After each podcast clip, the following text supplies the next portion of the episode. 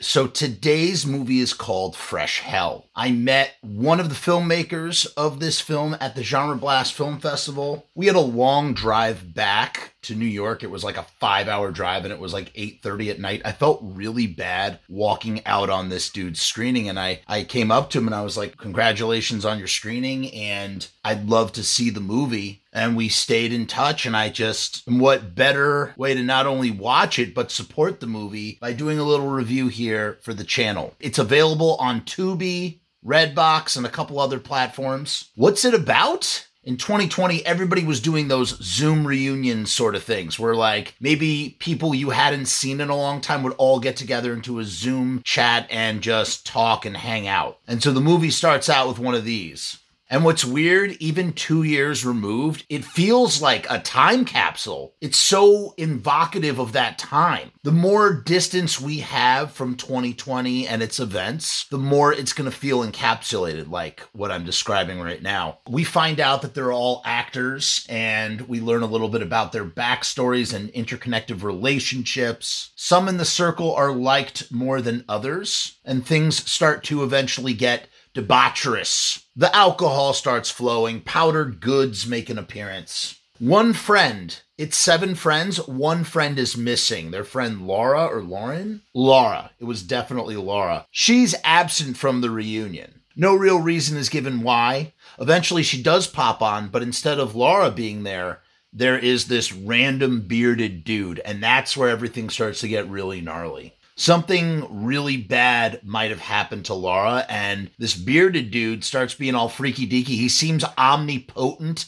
He's able to drink beers that are only local to the area of where their friend is, or or how about hitting the same exact colored e pen? Nothing is making sense. There has to be a logical explanation here. And then the big scene happens.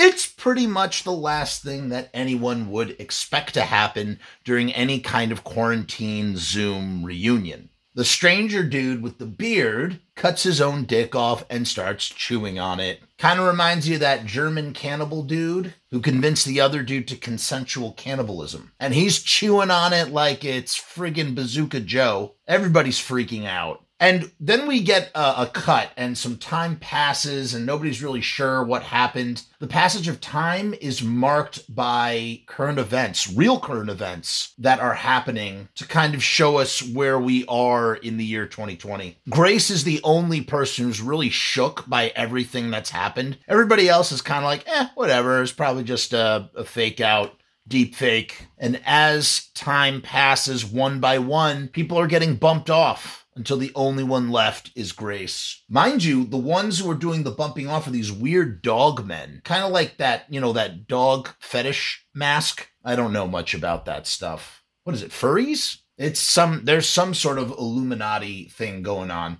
The whole movie up to this point is presented through a Zoom screen. It's not something that we haven't seen before, but you know, what Fresh Hell does really well is keep you engaged. It's very, very easy to lose focus when you're using a format like that. You're relying on characterization, dialogue, and pacing to keep everything moving. I didn't ask the filmmaker this when I spoke to him, but I have a feeling I think this was made clearly during the pandemic. And it's just really creative, man. It's really creative. So, anyway, last person standing happens to be Grace, and she goes and she meets with the stranger guy who's played by one of the directors. There's two directors Ryan. Ryan. Dude's name is Ryan. And Matt is the other director. So Ryan, who plays the stranger who cut off his own wee wee, he's all freshly shaven, and it sort of turns into a self-aware, evil genius in his lair, revealing his plan sort of vibe. Fresh Hell is very self-aware of this, and even goes as far as to take note of it.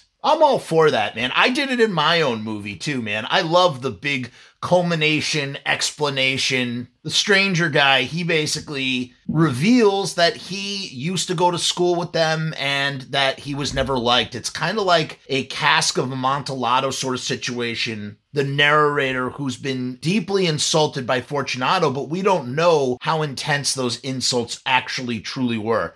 Kind of reminds me of that Will Keenan movie too, Chopped. And the movie from here kind of turns into almost like a one man show where the director is just chewing the scenery. And he's magnetic, man. I mean, you really can't take your eyes off him as he goes through this performance. He also gradually reveals that him and Grace had once slept together, but Grace has no memory of this. And yes, of course, it turns out to be a Illuminati sort of situation. There's some mysterious app and everybody's watching it and what we're in the middle of is like a performance piece, but it's also part of this app. And then you have the dog people, they're up in the the balcony. It gets very, very surreal, which I like. I like surreal stuff. The Stranger Guy, if I could best describe his performance, I notated that he's kind of like Bugs Bunny if he inhaled Frank Booth's nitrous from Blue Velvet. Overall, the film really gave me some Megan is Missing vibes, which I just spoke about with Nathan Ludwig, talking about how it's really one of the most disturbing movies I've ever seen. And this film kind of captures that energy, that unsettling energy, as we're wondering what happened to Laura initially. The highlight for the film has to be the Snapchat murder filter. The murders appear on the Zoom screen, and one of them shows their friend Todd being murdered